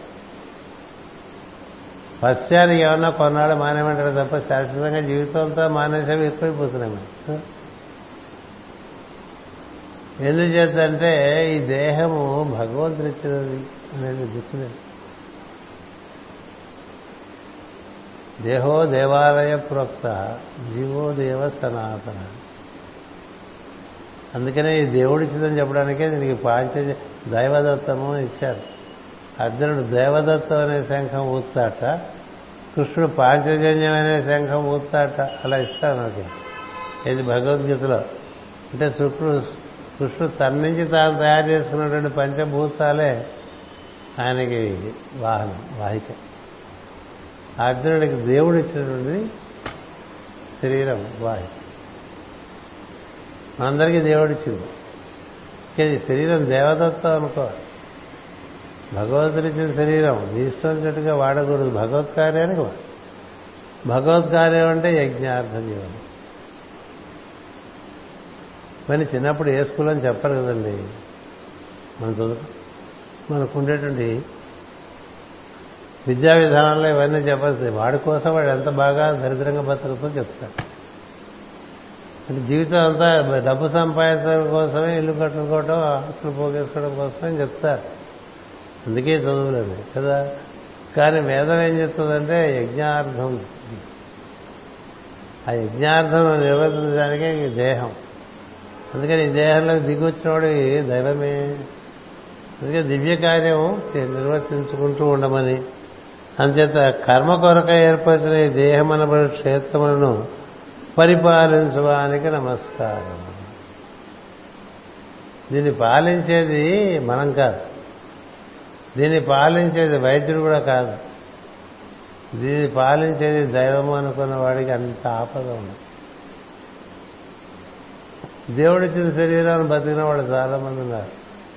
ఇన్ని ఆరోగ్య సూత్రాలు పాటించకుండా క్లుప్తంగా దానికి ఇవ్వాల్సిన దానికి ఇచ్చి దాని చేత పని చేయించుకుంటూ బతికేసిన వాళ్ళు చాలామంది ఉన్నారు.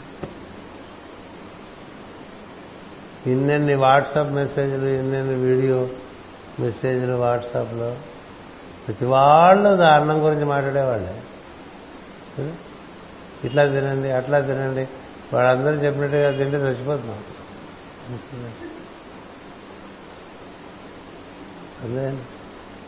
ఈ పెద్దలు ఇచ్చిన పద్ధతి ఉంటుంది. ఆ పద్ధతి ప్రకారం తినండి. అసలు ముందు హితమును మితముగా భుజింపు ఉన్నారు కదా. చిన్నప్పుడు కాపీ బుక్కులు రాస్తాము. హితమును మితముగా భుజింపు. మితంగా భోజనం చేసేవాడికి ఇబ్బంది లేదు. మనం పూట ఎక్కువ తింటాం, పూట తక్కువ తింటాం, ఏం తింటామో తెలియదు, ఎంత తింటామో తెలియదు. అలా ఉంటే కష్టం. ఇవన్నీ ఎప్పుడొస్తాయంటే ఈ దేహం నాది కాదు, ఈ దేవుడు ఇచ్చాడు, దీన్ని చక్కగా కాపాడుకుంటూ దివ్య కార్యాలు చేసుకుంటూ నేను తదనుకునేటువంటి ఆనందాన్ని పొందుతాను అనుకుని తెలుసుకుండాలి. అందుచేత క్షేత్రముల నిర్వహణకై 3 లోకములను కల్పించి పరిపాలించవారికి నమస్కారం. 3 లోకాలు ఏర్పాటు చేసేటాడు. మరి 3 లోకాల్లోనూ శరీరాలు ఉన్నాయి. భూర్భువస్వ లోకాల్లో తదనుగుణమైన శరీరాలు ఉన్నాయి. కాంతి శరీరాలు ఉన్నాయి, వజ్రకాంతి శరీరాలు ఉన్నాయి, బంగారు కాంతి శరీరాలు ఉన్నాయి, ఇట మనకు కనబడుతున్నటువంటి ఈ శరీరాలు ఉన్నాయి. వీటి వల్ల ఏడు ఉపయోగం అంటే అనుభూతి, శరీరం లేకపోతే అనుభూతి. అంచేత 3 లోకాల్లో కూడా ఈ క్షేత్రాలను ఏర్పరిచి వాటిని పరిపాలించేవాడు ఆయనే. అంటే ఆయన విధానం ఇచ్చాడు, ఏ విధంగా వీటిని నిర్వర్తించుకోవాలో అవి తెలిసి నిర్వర్తించుకుంటే బాగుంటుంది. కాబట్టి వాడి నమస్కారం చేసుకున్నాడు. అవ్యక్తమైన కాలమును వ్యక్తమైన జీవితమనబడు కాలలయాత్మక జ్ఞానముగా ఏర్పరిచిన గంధర్వుడకు ఈ సోముని రూపమునకు నమస్కారం. మామూలుగా మనం ఎప్పుడు అంతగా చెప్పుకోదు. ఈ సోముడు అంటూ ఉంటాం కదా, సోమవారం అంటూ ఉంటాం. సోమవారం అంటే మనకి చంద్రుడు అనుకుంటాం, చంద్రుడికి తాత. తాత అంటే అర్థం ఏంటంటే చంద్రుడికి అధిపతి శుక్రుడు, చంద్రుడికి అధిపతి శుక్రుడు, శుక్రుడికి అధిపతి ఇంద్రుడు, ఇంద్రుడికి అధిపతి సోముడు. ఇవి వీళ్ళ అనుభూతిని ఇచ్చేవాడు. చంద్రుడు ఒక రకమైన అనుభూతి ఇస్తాడు, శుక్రుడు దివ్యానుభూతి ఇస్తాడు, ఇంద్రుడు తన్మయత్వాన్ని ఇస్తాడు, సోముడు సమస్తమైనటువంటి రసానుభూతి ఇస్తాడు. ఇక్కడ శివుడికి సోముడని పేరు. స ఉమా అని అర్థం. సోము ఉమతో కూడినటువంటి వాడు అని చెప్పడానికి సోముడు అంటారు. అందుకనే సోమినోహం చదువుతూ ఉంటా అమ్మవారి స్తోత్రంలో చివరిలో దదాతు సోమిని అని అడుగుతుంది. సోమరసం తాగాలని, సోమరసం అంటే సహస్రంలో ఉంటుంది. ఆ అనుభూతి పొందేవాడు ఇంకా ఈ ప్రపంచం వాడు దాకా. చాలా మంచి విషయాల్లో ఉండేవాడికి చిల్లర విషయాల మీద ఇంట్రెస్ట్ ఉండదు కదా. అంతకన్నా తర్వాత మనకి ఇంద్రుడు, ఇంద్రుడు అంటే తన్మయత్వాన్ని ఇస్తాడు. భక్తిలో తన్మయత్వం, సంగీతంలో తన్మయత్వం, ధ్యానంలో తన్మయత్వం. అది నువ్వు లేనటువంటి స్థితి కల్పిస్తుంది. అది ఇంద్రత్వం. దాన్ని ఇంగ్లీష్లో నెప్ట్యూన్ అనే ఒక గ్రహంగా చెప్తా, నెప్ట్యూన్. అందుకని సోముడు అటుపైన, ఇంద్రుడు అటుపైన, శుక్రుడు అటుపైన, చంద్రుడు. ఇక్కడేం చెప్తున్నారు, అవ్యక్తమైన కాలమును అంటే మనకి మరుక్షణం ఏం జరుగుతుందో మనకు తెలియదు, అది ఇంకా వ్యక్తం కాలే. నెక్స్ట్ మూమెంట్లో ఏం జరుగుతుందో తెలియదు కదండి. వ్యక్తమైతే మనకు తెలుసు, వ్యక్తమైతే మనకు తెలుస్తుంది. సో వ్యక్తమైనప్పుడు ఏముంటుంది, దాంతో అనుసంధానం చెంది అనుభూతి పొందటం ఉంటుంది. అంతేగా, అనుభూతి అనుభవం ఏదో పొందుతున్నాం కదా. మనం ఇంటికి వెళ్ళామండి మధ్యాహ్నం భోజనం టైంకి, అక్కడ ఏం పెడతారో మనకు ముందుగా తెలియదు కదా. తెలిసినా అది ఎలా ఉంటుందో తెలియదు కదా. ఒక్కొక్క రోజు మన దంత సరిపట్టి ఉప్పు ఎక్కువ అవచ్చు, కారం ఎక్కువ అవచ్చు, లేకపోతే ఉడకటం తక్కువ అవచ్చు, ఎక్కువ అవచ్చు, ఏదైనా కావచ్చు. వ్యక్తమైనప్పుడు కదా నీకు అది అనుభూతికి అందుబాటులోకి వస్తుంది. అందుకని అవ్యక్తమైన కాలము వ్యక్తమైన జీవితం అనబడు తాళలయాత్మకం అన్నారు. అది ఎప్పుడు అవ్యక్తంగానే ఉంటుంది, వ్యక్తం అవుతుంది, అవ్యక్తంగానే ఉంటుంది, వ్యక్తం అవుతుంది. అది తాళం. ఇలా చేస్తుంటారు కదా, కొడుతుంటారు మధ్య మధ్యలో, కష్టపడతారు, మళ్ళీ కొడుతుంటారు. అలా మనకి తెలియని కాలం తెలుసుకుంటూ వస్తుంటుంది. తెలిసి దాంతో మనకు అనుభూతి వస్తుంది. అనుభూతి ప్రాప్తం బట్టి ఎవరి అనుభూతి అయినా ప్రాప్తం బట్టే కాదు. అంచేత ఈ అనుభూతి మనకి జ్ఞానముగా ఏర్పరిచిన గంధర్వులకు నీ సోముని రూపమునకు నమస్కారం. అంటే సోముడు అనేటువంటిది గంధర్వ లోకానికి సంబంధించినటువంటి సోముడు, వేణుడు మొత్తం 4 ఉన్నారు. వాళ్ళు చాలామంది ఉన్నారు, అందులో వాళ్ళు ప్రధానమైనటువంటి వాళ్ళు. వాళ్ళ అనుభూతి ప్రధానంగా ఉంటారు. ఇప్పుడు తుమ్ముడు ఉన్నాడు ప్రపంచంతో. నాదుడు అలా ఉండగలడు, కానీ ఆయన పని పెట్టారు. హనుమంతుడు అలా ఉంటాడు, పని ఉంటే వస్తారు.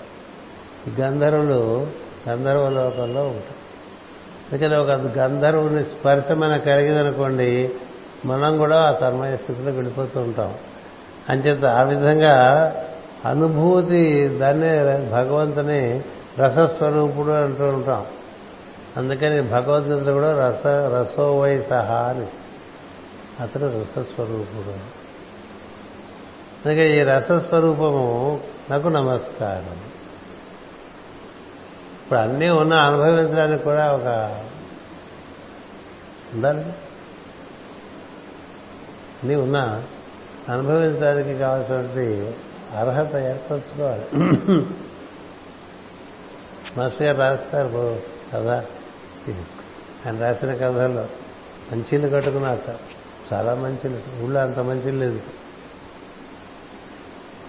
మంచి గదులు ఏర్పాటు చేసుకున్నాడు, మంచి ఫర్నిచర్ ఏర్పాటు చేసుకున్నాడు, మంచి కుక్కును ఏర్పాటు చేసుకున్నాడు, మంచి డైనింగ్ టేబుల్ ఏర్పాటు చేసుకున్నాడు, మంచి పాత్రలు, విలువైనటువంటి పాత్రలని అంటే వడ్డించడానికి భోజనం చేయడానికి ఏర్పాటు చేసుకున్నాడు. తీరా కూర్చునే టైంకి మొగుడికి పెళ్ళడానికి మధ్య చిన్న వాదం వచ్చింది. వాదం వస్తే ఆ వాదంలో ఒకళ్ళు బాగా వివాదం సృష్టించుకున్నాక చివరికి ఇద్దరికి కోపం వచ్చేసి ఆ టేబుల్ ఇటువంటి విశ్రాంతుల పరిస్థితి వెళ్ళిపోయారు. అంతే కదా, పూర్వకాలం మన కోపం వస్తే అలా విసిరే కదా. ఇద్దరు తల్లిదండ్రులకు వెళ్ళిపోయేస్తండి. వెళ్ళిపోతే వాళ్ళింటో వాళ్ళు మరి కుక్కలు కూడా పెంచుతారు కదా ఉన్నవాళ్ళు. ఆ కుక్క వచ్చి హాయిగా తినేసి వెళ్ళిపోయింది, దానికే ప్రాప్తం అని కథ రాస్తారు వాళ్ళు. ఎందుకంటే ప్రాప్తం అనేటువంటిది ఇంతవరకు వచ్చినా లోపలికి వెళ్ళవు. అది ఎవడిస్తాడా అంటే రసస్వరూపుడు భగవంతుడు ఇస్తాడు. అందుకని నా జీవితం విరసం కాకుండా రసోపేతంగా ఉండు స్వామి, దానికి తగ్గట్టుగా నన్ను తయారు చేసుకోమని చెప్పడానికి ఆయనకు నమస్కారం పెట్టుకోమని చెప్పారండి. ఇట్లా మనకి ఎన్ని నమస్కారాలు చెప్పారు? సోముడికి నమస్కారం. ఈ క్షేత్రాలు నిర్వర్తించేటువంటి వాడి నువ్వే దేహాలు, అందుకని నీకు నమస్కారం. అటుపైన ఈ మేలు కొలిపేటువంటి వాడికి నువ్వే కాబట్టి నీకు నమస్కారం. భావం కలిగించేటువంటి వాడు నువ్వే కాబట్టి నీకు నమస్కారం. నేను ఎనిమిది విడిపోకుండా నీతో కూడి ఉండి పనిచేసుకున్నట్టుగా నన్ను ఆశీర్వదించడానికి నీకు నమస్కారం. ఇట్లా నమస్కారాలు పెట్టుకుని రా అని బ్రహ్మదేవుడు సనక సనందనంలో చెప్పారు. మనం ఇవన్నీ కాకుండా ఎక్కడో భగవంతుడు మనం అనుకున్న బొమ్మలోనో ఫోటోలోనో చిత్రపటంలోనో అనుకుని యూట్యూబ్ వాటిలో కూడా ఉన్నాడు లేడు నేను అంటారా. కానీ మనకి ప్రాక్టికల్ దైవాన్ని అనుభూతి చెందేటువంటి విధానం వదిలేసి ఇంప్రాక్టికల్ మెథడ్స్లోకి వెళ్ళి ఊరికే రొష్టు పడిపోతూ ఉంటాం. భాగవతులు అదేం చెప్పాలి, భాగవతులు చెప్పాలి. అందుచేత ఈ విధంగా మనకి కొన్ని నమస్కారాలు చెప్పాడండి బ్రహ్మదేవుడు.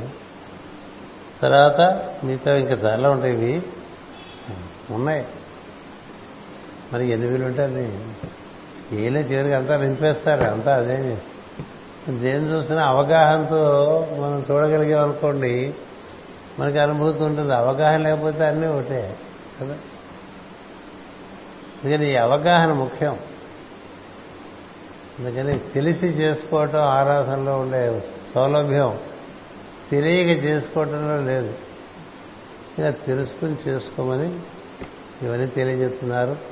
స్వస్తి ప్రజాభ్య పరిపాలయంతాం న్యాయేన మార్గేణ మహీమహీషా గోబ్రాహ్మణేభ్య శుభమస్తు నిత్యం. లోకా సమస్తా సుఖినో భవంతు. లోకా సమస్తా సుఖినో భవంతు. లోకా సమస్తా సుఖినో భవంతు. ఓం శాంతి శాంతి శాంతి.